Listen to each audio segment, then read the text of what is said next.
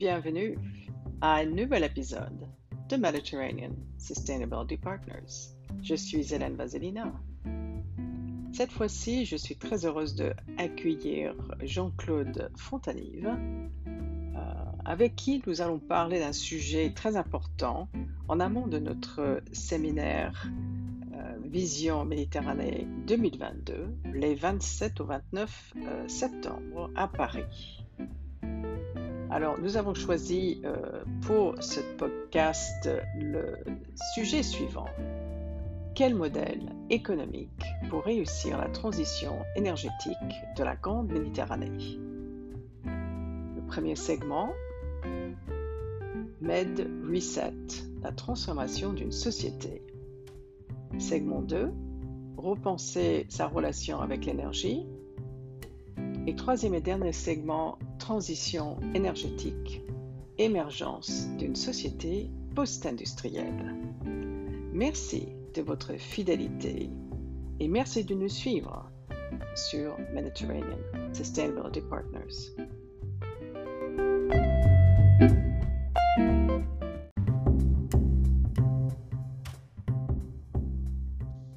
Jean-Claude Fontanive est un expert international en affaires publiques et privées, avec plus de 30 ans d'expérience dans le développement des relations économiques internationales, avec une expertise reconnue en géostratégie dans les rapports Nord-Sud, Europe, Méditerranée, Afrique.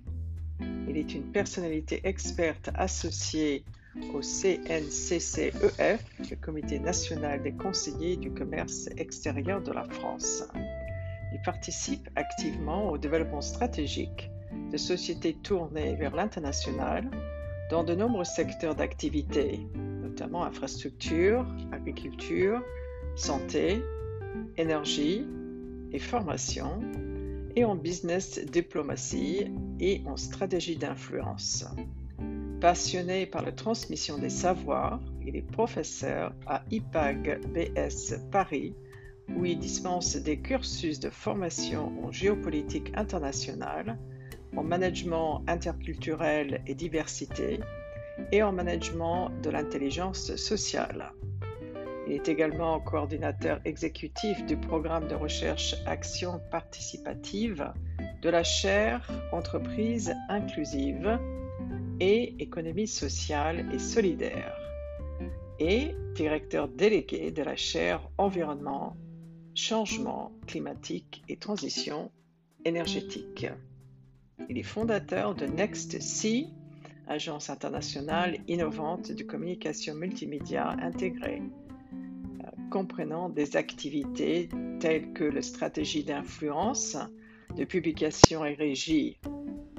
NextC s'intéresse aux acteurs économiques, sociétaux, universitaires et politiques afin de co-construire et de promouvoir des synergies transrégionales, réseaux sociaux, en Europe et dans la Grande Méditerranée, porte de l'Afrique en informant, analysant et présentant de façon libre et indépendante les faits significatifs de ces grands chamboulements mondiaux.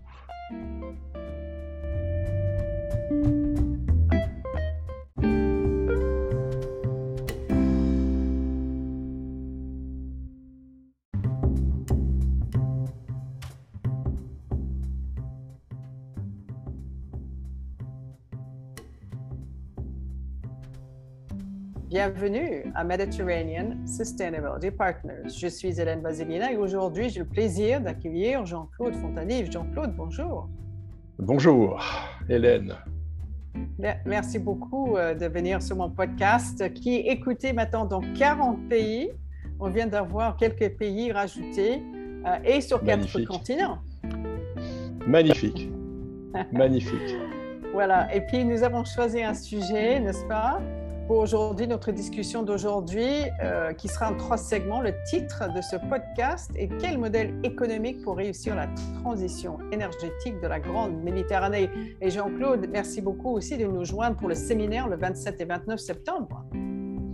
Avec plaisir, et les sujets sont tellement importants dans le cadre effectivement de ces grands bouleversements mondiaux que c'est avec plaisir que je vais partager à la fois mon expérience et à la fois effectivement les grandes ambitions nécessaires, je dirais, pour le bassin méditerranéen et la grande Méditerranée autour effectivement de ces grands enjeux.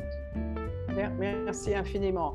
Donc, alors le premier segment, alors cher Jean-Claude, je vais vous citer d'un excellent article qui était dans le magazine Préventique, numéro 163 de mars 2019, pour qu'on ait un peu de recul pour discuter ce qui a été fait. Évidemment, vous allez nous en parler puisque vous avez une grande analyse et expertise dans ce domaine. Alors, segment 1, donc Med Reset, la transformation d'une société.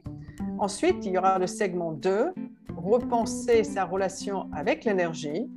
Et segment 3, transition énergétique, émergence d'une société post-industrielle. Voilà, pour planter un peu le décor pour notre discussion d'aujourd'hui. Bien, alors les citations pour le premier segment, Med Reset, la transformation d'une société, je vous cite Jean-Claude. L'Europe a donc lancé un programme de recherche H2020, entre guillemets Med Reset, avec un budget total de 2497 millions d'euros, dont l'objet est d'étudier ce mode de relation, cette coopération dans les domaines industriels, de l'environnement, de l'énergie entre les pays du Sud et du nord de la Méditerranée. Basé sur ces perspectives multiples développées par les acteurs locaux, Med Reset développe une approche par enquête qui part de la base bottom-up approach, centrée sur la thématique de la transition énergétique. Elle est chargée d'évaluer l'impact économique et environnemental, l'effectivité et le potentiel des politiques européennes. Jean-Claude, alors vous qui avez écrit cet article, où je pense que c'était une interview avec vous, auriez-vous la gentillesse de nous expliquer un peu ce que ça veut dire cette Med Reset? Alors, Med Reset, c'est toujours les grandes actions et les grandes idées européennes qui consistent à dire, finalement, par rapport effectivement à la Méditerranée, à la rive sud de la Méditerranée principalement, et même oui. La rive effectivement liée au bassin méditerranéen, c'est-à-dire dans l'approche nord-sud, telle qu'on le conçoit au niveau européen, c'est de dire finalement il faut quand même aider les parties du sud pour essayer de concevoir, d'imaginer des solutions à valeur ajoutée entre guillemets partagée entre le nord et le sud sur des sujets qui sont effectivement des sujets extrêmement importants liés à l'industrie, liés à l'environnement, liés à l'énergie, puisque quand même un des grands sujets du bassin maritime, c'est quand même l'énergie, et avec d'autres contraintes, je dirais, comment faire l'acceptabilité finalement entre les pays du Sud et les pays du Nord sur les grands enjeux de transformation qui sont aujourd'hui l'aspect climatique, dont on a vu effectivement cet été les incendies qui ont déjà le stress hydrique autour du bassin méditerranéen, mais qui n'est pas que seulement sur la rive sud, mais également sur la rive nord, ce qui peut être enjeu intéressant pour nous, c'est-à-dire qu'ensemble, on va pouvoir vraiment réfléchir aux vraies solutions qu'on pourrait mettre en œuvre et pas simplement d'imaginer, je dirais, de réfléchir à ce qu'on peut faire effectivement en co-construction entre le nord et le sud. Voilà, donc c'était un programme qui avait été lancé effectivement il y a quelques temps avec un certain nombre de chercheurs, également de la société civile, pour réfléchir effectivement les impacts finalement liés à tout ce qui est recherche, industrie, transition, énergie. Enfin, ce n'était pas tellement transition, mais énergie et l'approche effectivement de l'implication à la fois sociale et environnementale.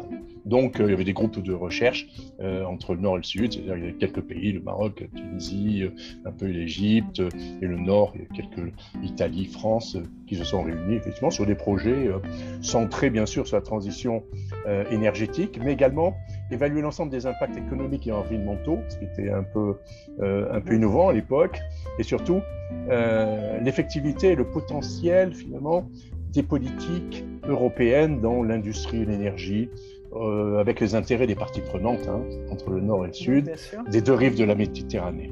Parce que finalement, les enjeux ont énormément évolué. En 2 ans, ça s'est transformé, parce que d'abord on a eu le Covid, Et deux, finalement, les attentes ne sont pas les mêmes. Chaque pays, effectivement, a ses propres problèmes. Chaque pays a envie de rentrer dans tout ce qui est zéro carbone, c'est-à-dire des trajectoires 2030-2050. Et chaque pays a envie maintenant, au sein du bassin méditerranéen, d'épouser, effectivement, à titre, je dirais, pays par pays, hein, mais d'épouser cette trajectoire, qui est une magnifique trajectoire de transformation. Faut-il encore qu'il y en ait les moyens ? Faut-il encore que les intérêts particuliers ne l'emportent pas sur les intérêts effectivement globaux ? Or là, on a vraiment la vraie difficulté, elle est là finalement.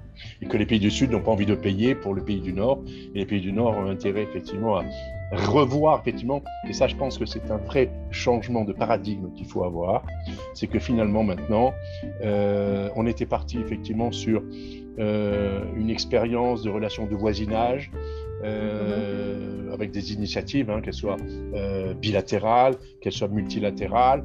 Vous avez l'Union pour la Méditerranée, et on voit ce que...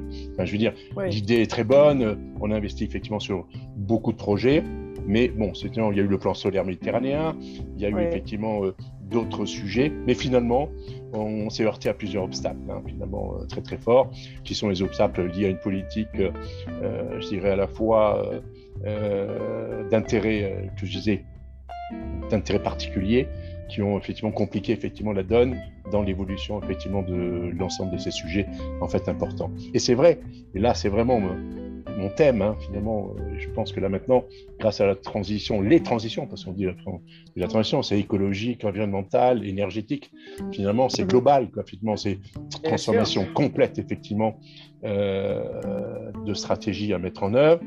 Il faudrait vraiment faire une politique de co-construction, Europe, Grande Méditerranée, de développement Nord-Sud à valeur ajoutée, je dis bien à valeur ajoutée, partagée, et pas simplement que les revenus, et ça c'est fondamental sur le sujet. Jean-Claude, est-ce que je peux vous interrompre ? Est-ce que vous pouvez nous parler un peu de cette dynamique géopolitique et des régimes politiques, puisque c'est là le cœur du sujet, n'est-ce pas ? Oui, tout à fait. Alors, je vais faire un peu plus gros. C'est que finalement, aujourd'hui, vous avez des blocs. Et la géopolitique au niveau mondial, ça s'est transformé extrêmement rapidement. On a l'air de découvrir, mais maintenant, c'est une vraie stratégie de blocs. On a effectivement, si la Grande Méditerranée, elle est vraiment au carrefour de trois continents, hein, c'est-à-dire l'Asie, l'Afrique et l'Europe. C'est-à-dire que maintenant, globalement, et je mets les États-Unis, on sait où ils sont, hein, donc voilà, mais pour le bassin méditerranéen, on est quand même là au cœur du système de l'Asie, de l'Afrique et de l'Europe. C'est-à-dire que finalement, on s'aperçoit que dans les nouvelles trajectoires géopolitiques, finalement, ces trajectoires, elles peuvent être effectivement dominées par des puissances étrangères qui ne sont pas présentes physiquement de territoire, comme les Américains ou les Russes, ou même les Chinois sur le territoire, sur l'environnement, je dirais, du bassin méditerranéen. Donc, c'est quand même quelque chose. Et l'Europe, qui est quand même, je dirais, historiquement, je veux dire, géographiquement, culturellement, qui est autour du bassin méditerranéen, quand je parle de l'Espagne, du Portugal, même s'il est de l'autre côté, mais de la France et de tous les pays méditerranéens du Nord, finalement, il y a une vraie conception, une nouvelle conception, une nouvelle approche que les Européens, c'est-à-dire en tout cas ceux de la rive sud, doivent impérativement maintenant se mettre en marche pour recréer effectivement une dynamique sur laquelle effectivement l'Europe déjà en tant que pays du Sud, mais l'Europe en tant que telle, que grand bloc par rapport effectivement à la fois à la Chine et par rapport effectivement à l'ensemble effectivement de l'Afrique, puisque finalement le Nord-Sud, c'est les pays de la rive sud de la Méditerranée sont dans le Sud-Sud là maintenant, dans les rapports, les nouveaux rapports sur effectivement le Sud saharien, et ça Sub-Sahara et effectivement tous les pays. Donc on voit vraiment des transformations vraiment très très fortes. Et finalement, la clé ne serait pas effectivement de la valeur ajoutée partagée, comme je disais en fait tout à l'heure, mais finalement c'est vraiment de construire une nouvelle relation d'une politique internationale, mais c'est un véritable changement de paradigme. C'est pas simplement en marge, on va dire, on va faire des relations, etc. Et finalement, c'est là où est le nœud de la difficulté, finalement. C'est de dire, finalement, où se situe l'Europe parmi, effectivement, l'ensemble de ces blocs, et quelle est la stratégie ? La stratégie du Danemark, ou je dirais même de l'Allemagne, n'est pas la même, effectivement, que la stratégie de la France ou de l'Italie par rapport à la rive sud de la Méditerranée. Et après, sans compter, effectivement, tous les pays, même nord de la Méditerranée, quand on prend la Turquie ou même l'est de la Méditerranée, où il y a des enjeux qui sont autres. Et c'est pour ça que je dis toujours la stratégie de la Grande Méditerranée, parce que la Méditerranée ne doit plus être vue comme étant effectivement les pays du pourtour du bassin méditerranéen, mais surtout du pourtour, mais qui plus est avec l'ensemble des relations qu'ils peuvent avoir avec le monde extérieur, c'est-à-dire sur les différents blocs. Voilà. Bien sûr. Et donc, bien sûr. Parlons en fait, un petit, ce qui est si un peu, voulez... enfin, je veux dire aussi, c'est juste une petite touche, mais qui me semble, quand on voit qu'un projet européen sur le H2020 pour réfléchir vraiment sur des grands enjeux qui sont effectivement quels sont les impacts que pourrait avoir enfin, ce domaine de recherche, on a eu un budget de 2,5 millions en gros, quoi. Qu'est-ce que c'est 2,5 millions par rapport aux enjeux du changement climatique, des énergies, etc. C'est ridicule. Voilà. Donc, il faut reconcevoir en fait complètement une nouvelle approche, tant les enjeux sont importants sur toutes les transitions écologiques, énergétiques, sociales et environnementales. Justement, si on peut creuser un petit peu, puisque vous connaissez et vous maîtrisez parfaitement ces dossiers, parlons un peu des dossiers, disons, agriculture hein, ou l'eau, qui sont quand même importants, aussi bien rien que pour nous en France, mais aussi, qu'est-ce que vous avez vu, vous, dans vos missions et dans vos contacts avec vos clients et dans le monde, quelle importance, qu'est-ce qu'on peut faire, par exemple, je sais que c'est un grand chantier, par exemple, dans l'Algérie, c'est l'agriculture. Oui, enfin, je pense qu'il y a plusieurs sujets, effectivement, sur... Enfin, les nouveaux grands enjeux, au-delà de dire le changement climatique, au-delà effectivement de l'industrie, de la coopération qu'on peut avoir Nord-Sud, etc., il y a quand même des grands enjeux qui sont quand même liés à ces transformations-là. D'abord, il y a la démographie, parce qu'on n'en parle pas beaucoup, mais il y a quand même un sujet qui est important, qu'il faut quand même mettre, c'est que la différence d'âge, la moyenne de différence d'âge entre la rive sud et la rive nord, c'est que la moyenne d'âge est de 30 ans de la rive sud, alors que nous, on est 15 ans de plus, ce qui fait que c'est presque une génération. Oui. Et compte tenu effectivement de la rapidité avec laquelle les technologies avancent, la rapidité avec laquelle les enjeux évoluent, ça fait déjà presque une génération d'écart. Donc, on n'a pas les mêmes minds, effectivement, pour réfléchir sur le futur. Là, je dirais que c'est un point qui est important. Et on aura une pression, et tant qu'on n'aura pas, effectivement, tant qu'on aura un écart aussi important, je dirais, de valeur ajoutée, un écart, effectivement, de revenus entre le nord et le sud, on va créer effectivement des tensions qui sont des tensions de nature à empêcher effectivement le raisonnement global autour du bassin méditerranéen sur ces grandes transitions. Ça me semble être un point qui est quand même relativement important. Après, il y a la survie. La théorie de Maslow, c'est de dire qu'il faut déjà assurer ses besoins vitaux pour commencer à élever son niveau de conscience, finalement. Alors, le premier, il faut manger, et il faut boire, et il faut avoir de l'eau, et il faut avoir de l'agriculture.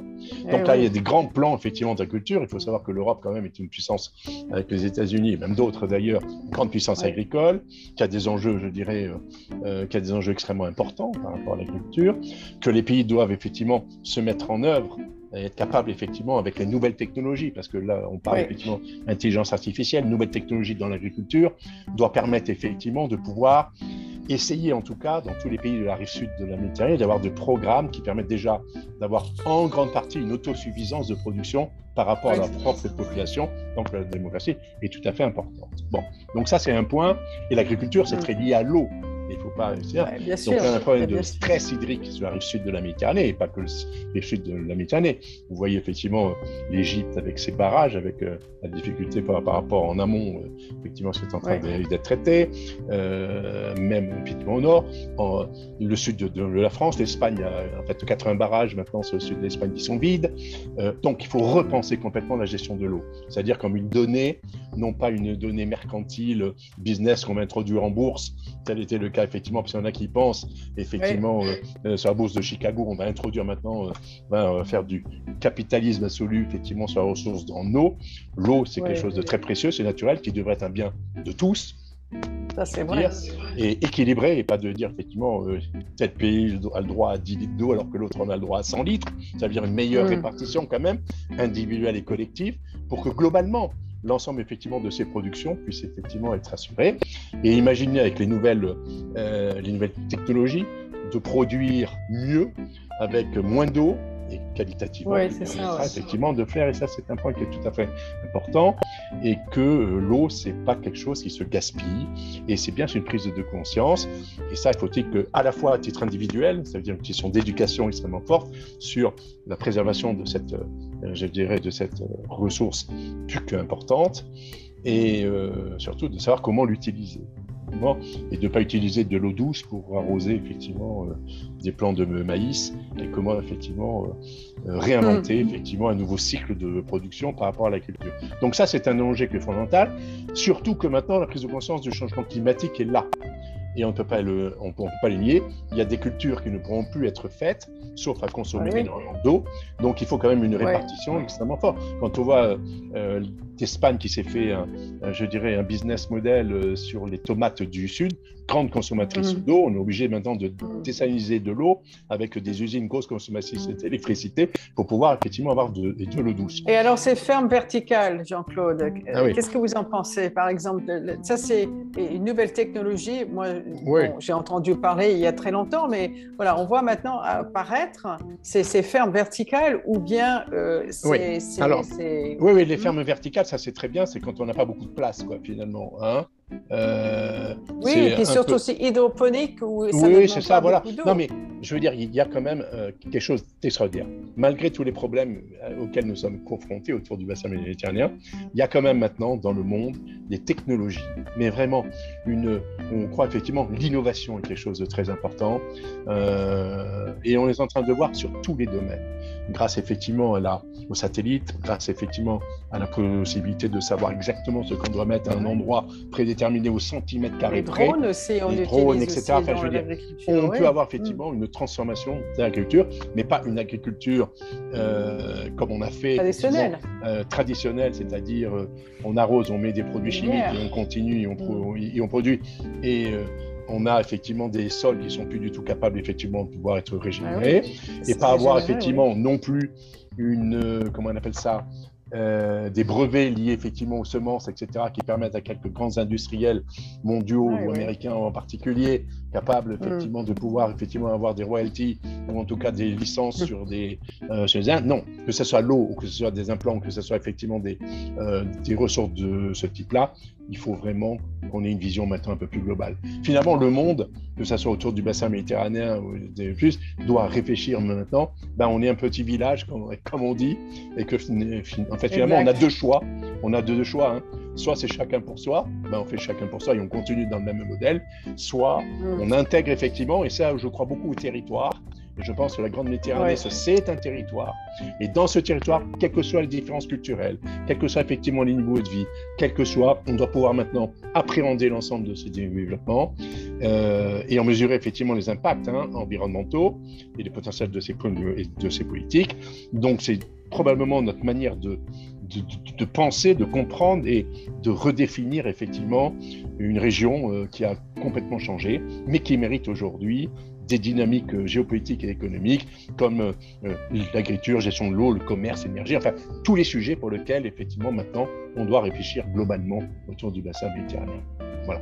Très très bien. On va terminer le premier segment ici. C'était très riche et il y a beaucoup à dire. Merci, cher Jean-Claude. Ainsi se termine ce premier segment. Merci.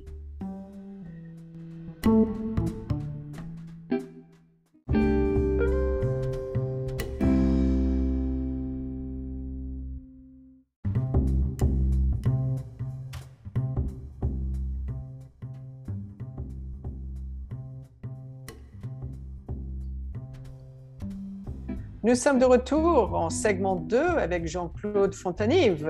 Rebonjour Jean-Claude. Rebonjour. Merci d'être avec moi aujourd'hui pour ce podcast. Alors, on passe tout de suite évidemment au sujet, vaste sujet, comme vous m'avez dit, bien sûr, segment 2, donc repenser sa relation avec l'énergie. C'était un vaste sujet, mais j'ai le privilège d'avoir lu votre article et donc je vous cite de nouveau pour démarrer cette discussion. L'énergie est un des facteurs déterminants de la nature des coopérations entre les pays autour de la Méditerranée. Afin d'assurer la sécurité énergétique, l'Europe a cherché, sans beaucoup de succès, à établir avec elle une solide relation de voisinage via de nombreuses initiatives bilatérales et ou multilatérales. C'est en reliant les niveaux de l'individu, de l'organisation et de la société, en couplant leur action de l'un à l'autre de ces niveaux, que peut s'engager la transformation globale et durable. Voilà, vaste sujet, je sais, mais dites-nous. Oui, ben, finalement, c'est la société humaine complète depuis des siècles, même millénaires, qui fait que, évidemment, que l'individu, finalement, a progressé et l'organisation même des individus, des sociétés se sont organisées autour, effectivement, principalement de l'énergie. Et tous les sauts quantitatifs, voire même qualitatifs, de progrès, entre guillemets, reposent sur la capacité à la fois effectivement d'utiliser cette énergie et la capacité de la trouver, de la transformer et qui permettent effectivement de pouvoir effectivement avoir aujourd'hui en 2021 des niveaux de vie probablement tout à fait différents, mais avec je dirais de creuser le réacteur qui est quand même l'énergie, les énergies finalement. Oui. Et si on n'avait pas le problème du réchauffement climatique, je dirais à la limite, on continuerait allègrement effectivement. On a eu effectivement, on était au bois, après on est passé effectivement à d'autres énergies, après on est passé effectivement, on a découvert le charbon en Europe, qui a fait effectivement qu'on a eu trois guerres quand même, il ne faut pas oublier qu'on a eu trois guerres, 1870, 1914 et 1940, liées quand même au conflit franco-allemand, mais qui était quoi le conflit anglo-franco-allemand? C'était quoi? Ben, c'était l'histoire de l'énergie finalement, et du développement industriel.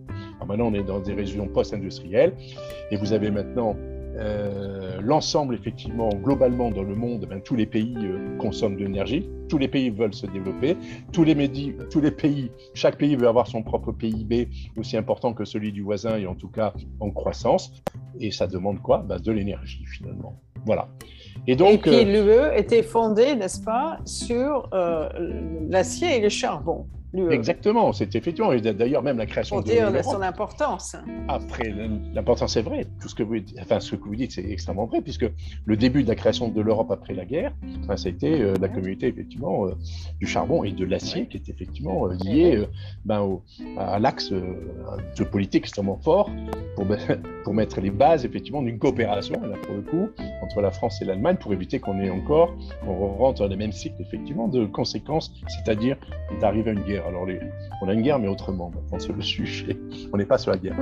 Mais on s'aperçoit que tous les conflits mondiaux, enfin, en grande partie des conflits mondiaux, sont liés quand même au conflit de l'énergie. Et si on prend le bassin méditerranéen ou la grande Méditerranée, regardez aujourd'hui, effectivement, si on prend pays par pays autour du bassin méditerranéen, c'est que c'est extrêmement délicat d'imaginer une politique cohérente, globale, des pays du bassin méditerranéen. Chaque pays a sa spécificité, son mode de développement et son rapport à sa propre énergie. Et là, vous voyez effectivement l'ensemble de tous les développements. Alors, les pays du Sud, vous avez des pays comme l'Algérie, je veux dire, c'est une économie de rente qui fait qu'ils ont du gaz et du pétrole et depuis des décennies, l'utilisent effectivement pour le développement de l'économie avec un PIB élevé, mais qui a effectivement d'autres conséquences, c'est que c'est un pays de rente. On n'a pas fait développer d'autres énergies ou d'autres effectivement actions sur le sujet. Comme le Maroc l'a fait. Comme je dirais même l'Égypte, etc. Et après, vous voyez bien, entre la Turquie et la Grèce sur des blocs d'îles dans la Méditerranée ou même l'Égypte au large, etc., Israël avec effectivement et le Liban, d'avoir les blocs, puisque maintenant on est dans la recherche effectivement de pétrole et de gaz offshore et que finalement à 10 km près on peut être effectivement un pays riche ou presque un pays un peu moins riche, mais en tout cas le résultat justement c'est important. Donc alors, si on reprend sur les énergies, finalement, ce sont des enjeux qui sont en fait colossaux. Deuxième point, ce sont en fait, soit on est producteur et consommateur, et on peut être non producteur, mais en tout cas, on peut disposer d'une manne puisqu'on est capable de récupérer les tuyaux qui permettent effectivement de pouvoir, en logistique, de faire passer effectivement de l'énergie. C'est le cas effectivement du Maroc sur le gaz entre le Maroc et l'Europe. C'est vrai effectivement en Turquie par rapport effectivement à d'autres ressources, etc. Donc vous voyez que c'est un sujet qui est extrêmement complexe et que finalement, si on remonte d'un cran, on est basé aujourd'hui, effectivement, les deux derniers siècles et demi, on est basé sur le charbon, enfin sur le charbon, oui, c'est la fin du charbon, mais surtout sur le pétrole et le gaz. Finalement, oui. Tout de suite après, effectivement, si on prend un siècle, voilà, c'est le pétrole et le gaz. Oui. Donc, et puis, c'est vrai, le charbon est très utilisé encore en Allemagne. Ben oui, non, mais c'est pour ça que je dis finalement, en fait, le charbon, c'est que c'est encore une ressource qui est encore… Il y en a du charbon, Jean-Claude, partout, il y a du charbon et c'est peu cher. Et la Chine l'utilise encore un peu. La lignite, etc. Elle construit encore des centrales au charbon, etc. Et c'est pour ça que la transition énergétique, hein, c'est un grand mot. C'est que tant que, enfin, ça c'est une opinion qui est personnelle, hein, tant qu'on aura une dernière goutte de pétrole et tant qu'on aura une dernière mètre cube de gaz, on va l'utiliser. Ça c'est le problème. Tant les besoins en énergie sont colossaux en croissance chaque année dans le monde. Et même si on fait un effort, mais vraiment colossal, quantitatif, de transformation, c'est-à-dire que les énergies renouvelables, qu'elles soient solaires, qu'elles soient éoliennes, qu'elles soient hydrauliques, etc., finalement, on s'aperçoit que la croissance de la demande de l'énergie est supérieure aux efforts qu'on peut faire dans la transition énergétique avec des énergies vertes ou entre guillemets propres. Donc, finalement, les émissions de CO2 sont encore, on peut le rassurer, un avenir quand même non négligeable encore pour les 20 prochaines années, ou en tout cas les 30 prochaines années. Ce qui fait qu'on concourt quand même encore, malgré tous nos efforts, mais si j'ai bien malgré tous nos efforts, ce n'est pas tout à fait vrai, parce que j'ai encore mon opinion sur le sujet, malgré les efforts, donc pas tous les efforts, pour essayer de verdir, entre guillemets, effectivement, l'énergie. Et après, le deuxième… On peut encore changer son energy mix. Il y a dans le monde, Jean-Claude, que 4% d'énergie qui est utilisée, c'est-à-dire est renouvelable. Donc, j'ai entendu, je crois que c'était hier, que la France va garder le nucléaire, puisqu'il faut bien produire du nucléaire ou l'électricité pour brancher et recharger ses voitures électriques.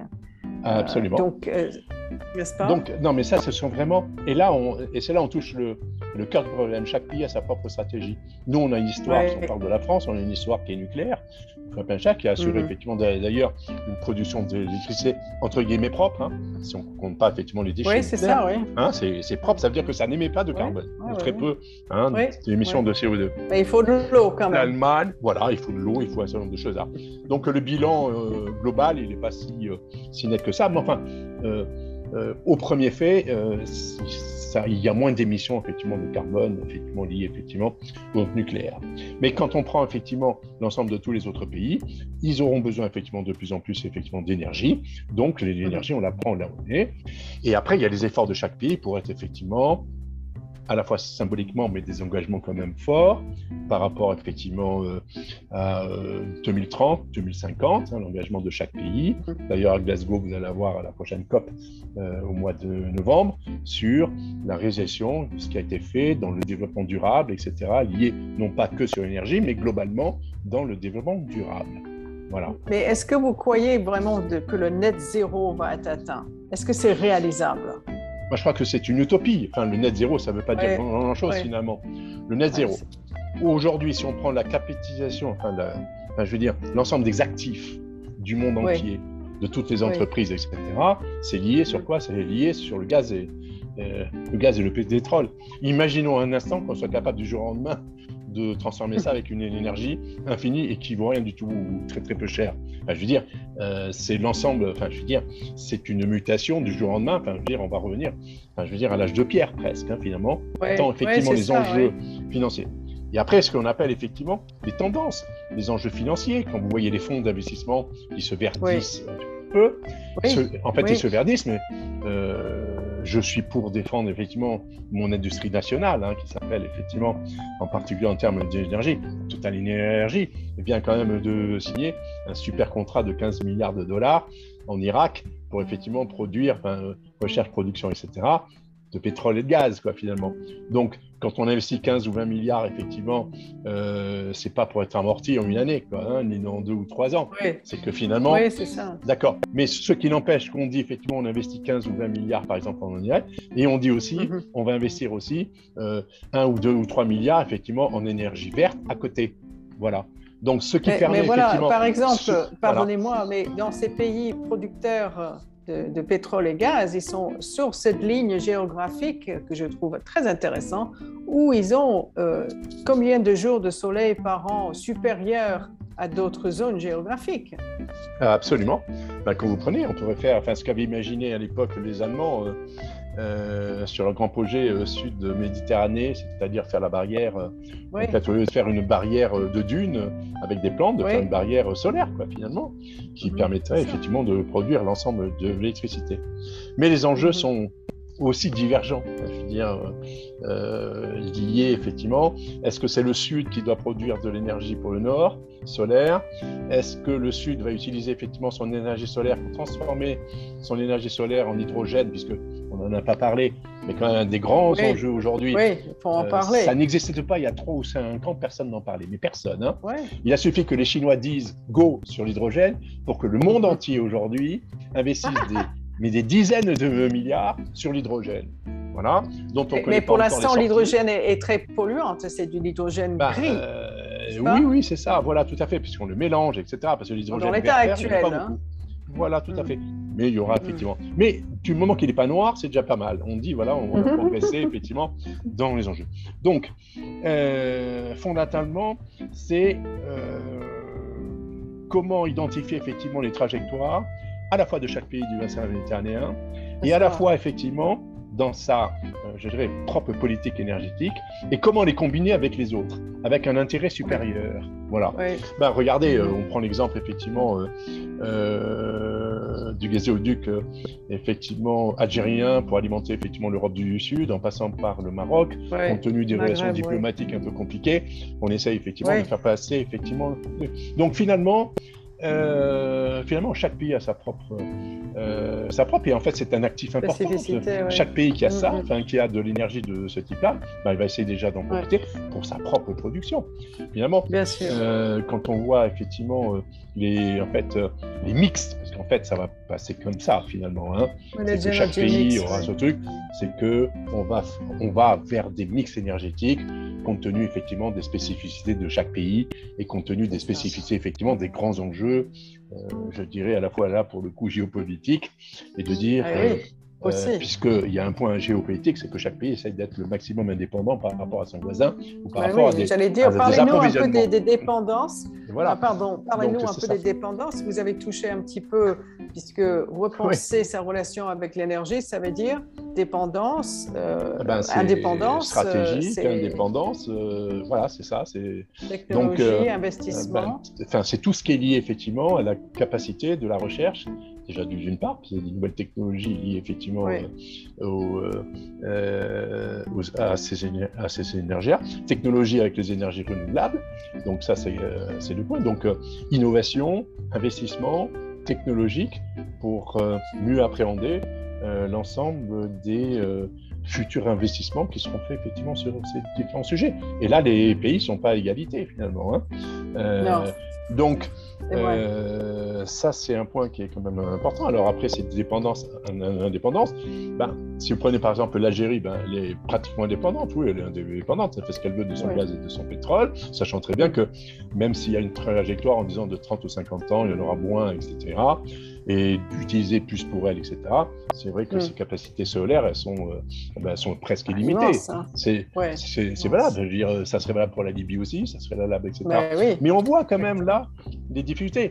Ils y vont parce que ça, c'est important. Là, a été peut-être annoncé, mais là, c'est sorti aujourd'hui, le plan de développement de 1000 mégawatts, 10 fois 100 mégawatts en Algérie sur le solaire. Donc, une véritable ambition.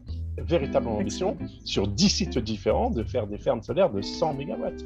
Donc, c'est quelque chose un peu en retard par rapport à ce que le Maroc elle a déjà acquis. Oui, parce que en fait, troisième génération, absolument. C'est mais bien. Le Maroc n'a pas d'énergie ou très peu, donc le Maroc est bien obligé effectivement d'être rentré beaucoup plus tôt que les autres. Finalement, c'est exactement ça. Et donc chaque pays, par rapport à ses contraintes, par rapport à ce qu'il vit, etc., c'est beaucoup. Les ressources, sa géographie. Exactement, quand vous êtes à côté de l'Arabie Saoudite, c'est plus facile d'avoir du pétrole, ou à côté effectivement de sources d'approvisionnement, par exemple du Moyen-Orient, c'est plus simple effectivement que quand vous êtes isolé et que vous êtes obligé de l'importer à des prix effectivement qui ne sont pas toujours constants, sur lesquels vous pouvez être effectivement, j'ai vu il y a quelques années, on avait effectivement un baril à presque à $100 et bon, et après... Oui, 150 même ça a monté. Oui, oui, tout à fait. Alors on avait dit, ouais, c'est super. Là, on est à 65, je crois. Hein. Voilà. Et après, c'était de dire où est-ce qu'on met le curseur, parce que c'est ça, effectivement, c'est le coût. C'est indépendant du coût carbone, c'est quel est le coût, à partir de quand, effectivement, l'investissement de l'énergie renouvelable devient compétitif par rapport au pétrole ou au gaz, ben, finalement. Et qui part et qui paye. Parler... Ouais. Oui, on va finir ce segment, si vous voulez bien, Jean-Claude, sur le coût du carbone. Je pense que c'est intéressant, vous l'avez touché dessus. Je vois que la tonne, elle est peu chère maintenant, il faudrait que ça soit beaucoup plus cher. Oui, en fait, elle évolue. On peut terminer là-dessus. Oui, oui, tout à fait. Enfin, je veux dire, aujourd'hui, il faudrait. Enfin, il y a un marché du carbone. Hein. Chaque pays a son propre marché du carbone. Finalement, ça permet aux gros pollueurs de pouvoir polluer, de continuer à polluer, tout en payant effectivement sa taxe carbone. En achetant des crédits. Effectivement, en achetant des crédits. Bon, donc à une bourse qui permet effectivement. Alors, après, c'est imposé par chaque État. Hein. Chaque État termine sa propre. Au niveau européen, il y a une bourse effectivement européenne d'achat de carbone, etc. Mais l'enjeu, il est beaucoup plus loin que ça. Ce n'est pas que le prix du carbone de la taxe effectivement de CO2. C'est par rapport effectivement à la production économique, industrielle, etc. Quand j'importe effectivement un produit qui a été produit par du carbone, enfin du charbon en Chine et que je l'importe, il y a également effectivement une difficulté. Donc on n'a pas encore intégré. Et là, c'est le grand débat effectivement de l'OCDE, c'est le grand débat effectivement de l'OMC, c'est-à-dire finalement, y a-t-il un prix de carbone, je dirais, à intégrer dans le prix de production dans chaque pays pour pouvoir équilibrer, en tout cas, et avec un objectif, hein, c'est celui de réduire effectivement les émissions de CO2. Parce que si on n'avait pas cet objectif… Et aussi, si je puis dire aussi, c'est aussi pour les investisseurs. Maintenant, on veut des sociétés éthiques, on veut des sociétés qui préservent l'environnement. Donc, il y a ces enjeux-là aussi. Ah ben, il y a tous les enjeux de la finance internationale. Ben, prenez par exemple en Europe. Hein, les green bonds et j'en passe. Exactement. Oui. Et d'ailleurs, le plan de Van der Leyen, effectivement, de presque 850 milliards d'euros sur effectivement l'ensemble de la transition écologique, énergétique, ben, ça va se répartir. Ça a été décidé en 2018, à fin de 2018-2019, on est en 2021, ça va être mis en place très prochainement. C'est vrai qu'il y a eu le Covid entre-temps, mais finalement, les plans de relance, ils sont colossaux. C'est-à-dire, effectivement, pour essayer de transformer quelque peu, effectivement, puisqu'on parle de la transition énergétique, ce sont des enjeux qui sont extrêmement lourds, extrêmement en investissement. Donc là, on n'est plus à jouer, effectivement, comme on le disait tout à l'heure, 3 millions d'euros hein, pour essayer de réfléchir. C'est vraiment un changement de paradigme. Oui, tout à fait. Et vous m'avez tout à fait emmené vers le prochain segment qui sera justement, on va parler de la transition énergétique. Merci beaucoup, Jean-Claude. Merci, à tout à l'heure.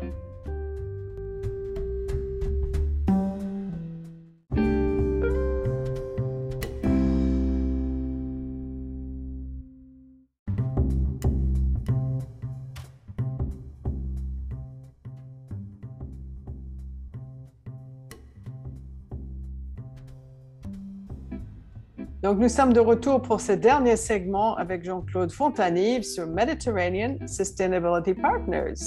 Jean-Claude, nous sommes de retour pour parler de la transition énergétique et émergence d'une société post-industrielle. Magnifique, ça c'est vraiment un des grands sujets de société même. Hein, et puis à la fin de ce segment, nous allons, n'est-ce pas, juste faire un petit point sur la fiscalité environnementale qu'on a besoin pour réussir justement cette transition. Alors, je vous cite de nouveau, cher Jean-Claude, la transition énergétique s'inscrit dans une transformation générale de la société.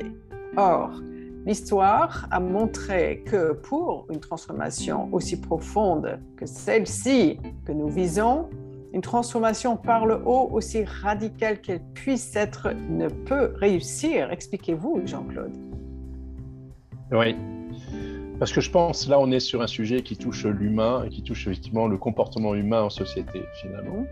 Les enjeux sont tels aujourd'hui que réaliser une transition énergétique de cette ampleur, passer effectivement d'un monde ancien à un nouveau monde, mais complètement différent, nécessite effectivement une compréhension, je dirais, à chaque niveau, à la fois individuel, à la fois collectif et à la fois dans l'intérêt général. Ce qui est quand même...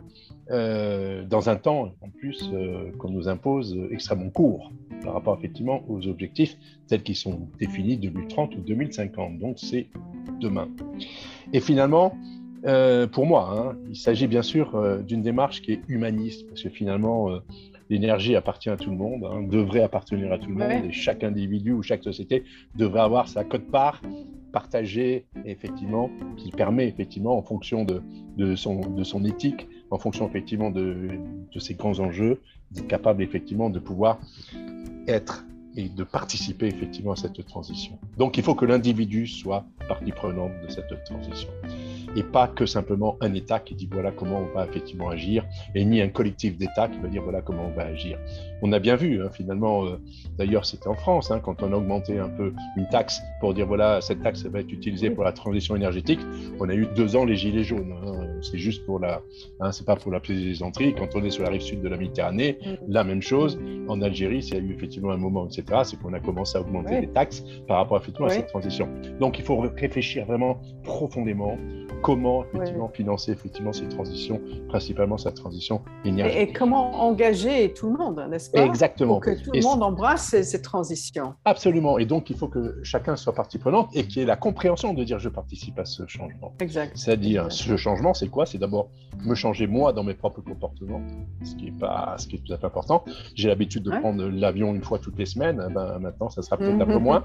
J'ai l'habitude effectivement de pouvoir rejeter autant de quantité effectivement, je dirais de produits, je vais faire autrement. Donc il y a toute une nouvelle économie, une nouvelle approche. On parle de l'économie circulaire, de l'économie inclusive. Permettez-moi, mais le Covid nous a permis de réfléchir et nous arrêter un instant sur notre consommation, sur nos voyages et repenser un petit peu, n'est-ce pas, nos usages d'énergie, comme vous avez dit, prendre l'avion, comment changer de chemise. Oui, c'est ça, et que finalement, ce Covid a permis au moins un instant T dans l'humanité, ou en tout cas dans l'histoire, de dire on vous arrête pendant 2 ans, et vous allez commencer à réfléchir probablement, parce que chacun s'est retrouvé effectivement bloqué quelque part, et de dire mais finalement il n'y a pas d'autres moyens alors il y a une nouvelle technologie à la mise en œuvre, des nouveaux échanges qui ont explosé, et une nouvelle relation à la fois interpersonnelle, et une nouvelle relation effectivement au travail, une nouvelle relation effectivement. On s'est adapté, n'est-ce pas ? Ça s'appelle l'adaptation, la capacité d'adaptation de chaque individu à un environnement, dans un nouvel environnement. Et ça, pour le coup, je suis intimement convaincu. Alors, ça peut être différent pour les pays du Nord que par rapport aux pays du Sud, qui n'ont pas effectivement le même niveau, etc. Et que, je veux dire, les pays du Sud souhaitent effectivement avoir, d'arriver déjà à un niveau de vie et un niveau effectivement de bien-être suffisant pour commencer à dire moi finalement j'aimerais bien effectivement en profiter aussi, parce que finalement vous, le monde occidental, vous avez profité, parce que c'est vous qui avez pollué en gros, et que finalement on leur demande maintenant de dire mais on va partager l'ardoise. C'est pas tout à fait comme ça. Et donc on va probablement effectivement, par rapport effectivement aux COP qui vont se succéder, d'avoir un accord mondial, etc., sur une meilleure répartition en tout cas du poids de ces investissements qui vont avoir effectivement lieu. Mais moi ce que j'appellerais, c'est que finalement je disais que c'est une démarche humaniste, parce que l'humain doit être au cœur effectivement de cette transformation, à la fois inclusive, pour une performance durable. Et là on est vraiment au cœur du sujet. Et moi je l'ai nommé l'Odyssée des énergies. Finalement, il y a eu effectivement, historiquement, tout le monde connaît l'Iliade et tout le monde connaît effectivement Homère. Finalement, là, on est vraiment, on part d'un point, on doit aller à un autre point, tout en faisant effectivement tout le tour effectivement de toutes les problématiques à la fois humaines et comportementales des sociétés, et que finalement, on est vraiment dans l'Odyssée des nouvelles énergies, de la transition énergie. Et finalement, cette transformation, elle viendra effectivement d'une multitude d'actions individuelles et collectives. Bien sûr, couplé à 3 niveaux, celui des individus, des organisations et de la société. Couplage, bien sûr, construit, comme on l'a dit, au moyen de méthodologies consensuelles. Et là, je touche un point qui est important, qui doit être basé sur le dialogue et l'écoute. personne ne détient la vérité.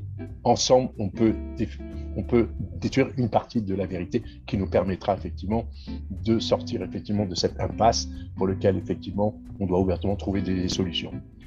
Est-ce que cette Grenelle d'environnement que le président Macron a conduit l'été dernier, me semble-t-il, vous pensez que ce genre d'action est utile à convoquer la société ou la société civile, à impliquer des gens voilà, de tous les jours? Est-ce que c'est ça? Comment voyez-vous un peu l'approche? Quelle est la bonne approche d'après vous? La bonne, moi je crois qu'il y a des méthodes et finalement c'est comment relier en fait les niveaux de l'individu, de l'organisation et de la société, en couplant bien sûr les actions de l'un à l'autre de ces niveaux que peut s'engager effectivement la transformation globale et durable. Alors, sur quoi doit être effectivement et comment imaginer ce couplage entre ces différents niveaux d'action? C'est la question que vous me posiez.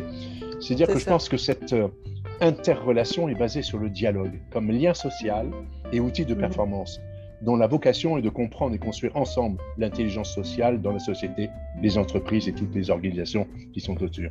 Et en fait, globalement, il faut être capable, effectivement, de concevoir, piloter et déployer des processus qui permettent à tout le monde de réfléchir avec tous à l'articulation, surtout des intérêts particuliers et territoriaux actuels et en devenir. Et donc, c'est un changement vraiment profond. Jean-Claude, est-ce que c'est plutôt au niveau de la ville, moi qui ai travaillé en tant que directrice de l'environnement d'une ville française, est-ce que c'est au niveau des villes que vous voyez qu'on peut avoir plus d'impact et plus d'action, plus d'engagement Je dirais que c'est au niveau à tous les échelons, du plus petit dans la granularité, de l'individu en tant que tel, de l'individu associé à la famille, de l'individu dans un collectif, de l'individu un peu plus large, de toutes ces associations, de ces représentations qu'on peut avoir. Je dirais, c'est en fait comment travailler avec un ensemble effectivement territorial, quoi, finalement, puisqu'on parle. La Grande Méditerranée, c'est un territoire, après on peut descendre, après on a un État, après on descend, il y a une région, et après on descend à l'initiative qui est, comme dit très justement, de la ville ou un peu plus de, je dirais, du village. C'est là où on en est plus près du citoyen, n'est-ce pas? Exactement, enfin, là on est près du citoyen. Aucune réforme de cette ampleur ne pourra réussir si c'est fait effectivement du top-down. Et finalement, on a beaucoup trop travaillé, fait du tom-tam, etc. Non, c'est ensemble, effectivement, collectivement, qu'on doit être capable de construire effectivement ses propres projets. Mais il y en a, hein. Enfin, je veux dire, on est très optimiste. Moi, je vois en Grèce, etc., enfin, qui a vraiment subi énormément de choses, enfin, des villages entiers qui se sont dit, ben, on n'a pas grand-chose, mais qu'est-ce qu'on peut faire effectivement ensemble pour qu'on puisse effectivement survivre? Et finalement, ça fait réfléchir, je pense qu'on a survécu même.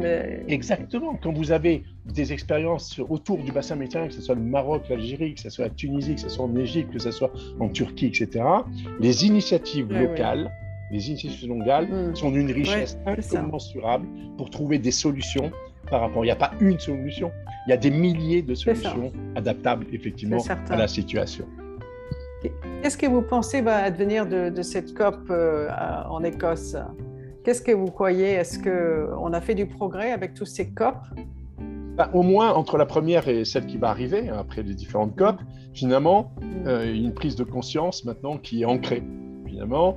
Et chaque pays a vocation, puisqu'ils ont tous signé les accords de Paris, parce que c'est quand même ça qui est quand même...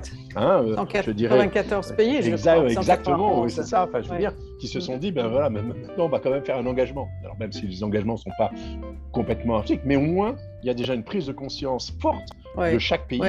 Et quand on voit les nouvelles générations qui montent, que ça soit dans n'importe quel pays, autour du bassin méditerranéen, en fait, par exemple, la jeunesse, c'est la jeunesse qui est en train de prendre le pouvoir par rapport à ça. Et finalement, c'est vrai, il y a c'est presque un conflit intergénérationnel qu'on est en train de voir aujourd'hui.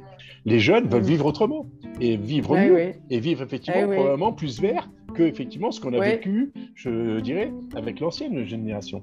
Et finalement, quand on voit les modèles de politique qui sont en train de se revendiquer, hein, au niveau social, au niveau économique, etc., il y a vraiment aujourd'hui, et le climat, enfin, je veux dire, ou la biodiversité d'ailleurs, réunir plus de 15 000 personnes à Marseille là aujourd'hui, hier sur effectivement le sujet de la biodiversité, l'importance effectivement apportée à ça, sur les impacts effectivement environnementaux liés effectivement à la dégradation, liés au pouvoir humain, que finalement c'est le nôtre. Et finalement, je suis très optimiste par rapport à ça, parce que la nouvelle génération, les jeunes, etc., sont déjà dans une nouvelle trajectoire. Voilà. C'est bien. Ouais. Ils ont pris conscience, je pense, et ils veulent être acteurs et même leaders. Exactement. Et c'est pour ça que j'ai mentionné dans le dernier segment, je crois, les sociétés. Ils cherchent, les jeunes cherchent des sociétés qui sont celles qui protègent l'environnement, qui travaillent d'une façon éthique, qui protègent l'environnement, qui créent des emplois dans la protection. Enfin, vous voyez, il y a tout un enchaînement. Des sociétés résilientes qui permettent effectivement de pouvoir intégrer chaque individu au niveau où il est pour contribuer globalement à avoir un environnement qui soit effectivement vivable, quoi, finalement. Hein? Et je pense que le Covid nous a aidés un petit peu, qu'il nous a poussés vraiment qu'on réfléchisse sincèrement à notre mode de vie, et puisque c'est ça le titre de ce segment, repenser sa relation avec l'énergie. C'est quand même quelque chose comme une pandémie mondiale qui nous fait réfléchir et qui nous met en question finalement, qui nous oblige de nous mettre en question. Et c'est là où on voit que les systèmes traditionnels de gouvernance, parce que c'est comme ça, sont un peu dépassés finalement. Ouais, et ça, c'est vraiment tout à fait important. Parce que réagir tendanciellement, petitement par rapport à ce qui arrive, et vous me posiez la question de savoir est-ce que sur ce qu'a organisé effectivement sur le climat, d'avoir réuni une centaine de personnes capables effectivement, c'est sûr que ça permet effectivement de pouvoir dire voilà ce qu'ils ont imaginé. Mais on voit aussi la grande difficulté que sur tout ce qu'ils ont proposé, ça ne peut pas se transposer du jour au lendemain. Et donc, il y a une grande frustration d'un côté, et de l'autre, de dire on essaye de commencer à essayer de voir. Quoi. Donc, il y a sauf qu'il va bien arriver un jour où s'ils prennent le pouvoir, ça va changer plus vite qu'on ne pense. Et là, les anciens de gouvernance, etc., devraient quand même entendre ça. Je vois ce qui se passe en Allemagne, je vois ce qui se passe, etc., même dans les pays du Sud. Enfin, les jeunes, ils ont une ambition aujourd'hui de mieux vivre, je dirais, dans l'environnement, transition, etc. Moi, je dis tant mieux qu'ils prennent cette conscience, qu'ils prennent ça sur leur dos, littéralement, qu'ils prennent ça sur eux et qu'ils veuillent vraiment agir. Et il n'était pas trop tard. Alors, pour nous, par contre, le temps tourne. Cher ami, donc on va vers la fiscalité environnementale pour réussir justement cette transition énergétique. Et je voudrais quand même citer l'excellente publication que vous publiez, Parlement et politique internationale, qui date du printemps 2020. Il y a des pages 130 à 134 et je voudrais juste vous poser quelques questions. Alors, et si je peux vous citer encore une fois pour terminer ce segment. Alors que la lutte contre le réchauffement climatique apparaît comme une impérieuse nécessité malgré l'adoption de la loi relative à la transition énergétique pour la croissance verte en août 2015, la fiscalité n'est pas suffisamment utilisée en France pour la mise en œuvre des objectifs environnementaux et singulièrement moins que chez nos voisins européens et autres membres de l'OCDE. Alors, l'épisode malheureux de l'écotaxe, on l'a vu, on en a discuté, poids lourd est un symptôme. Alors, pour terminer, si vous pouvez nous éclairer, je sais que le temps presse, mais voilà, juste pour terminer, voilà, c'est bien de repenser sa relation avec l'énergie, mais comment on finance toutes ces belles ambitions? Voilà, alors vous avez... Ça, c'est vraiment c'est le sujet d'ailleurs qui va s'inviter dans toutes les campagnes électorales liées à tous les pays du bassin méditerranéen. Ça, c'est clair. C'est comment on finance. Alors, on a quand même en Europe, en tout cas pour les pays du Sud, on a toujours un malin plaisir à financer toujours par l'emprunt et par une fiscalité augmentée. Une fois qu'on est dans ce schéma-là. Ne le dis pas après le Covid, la dette, alors, il en est là.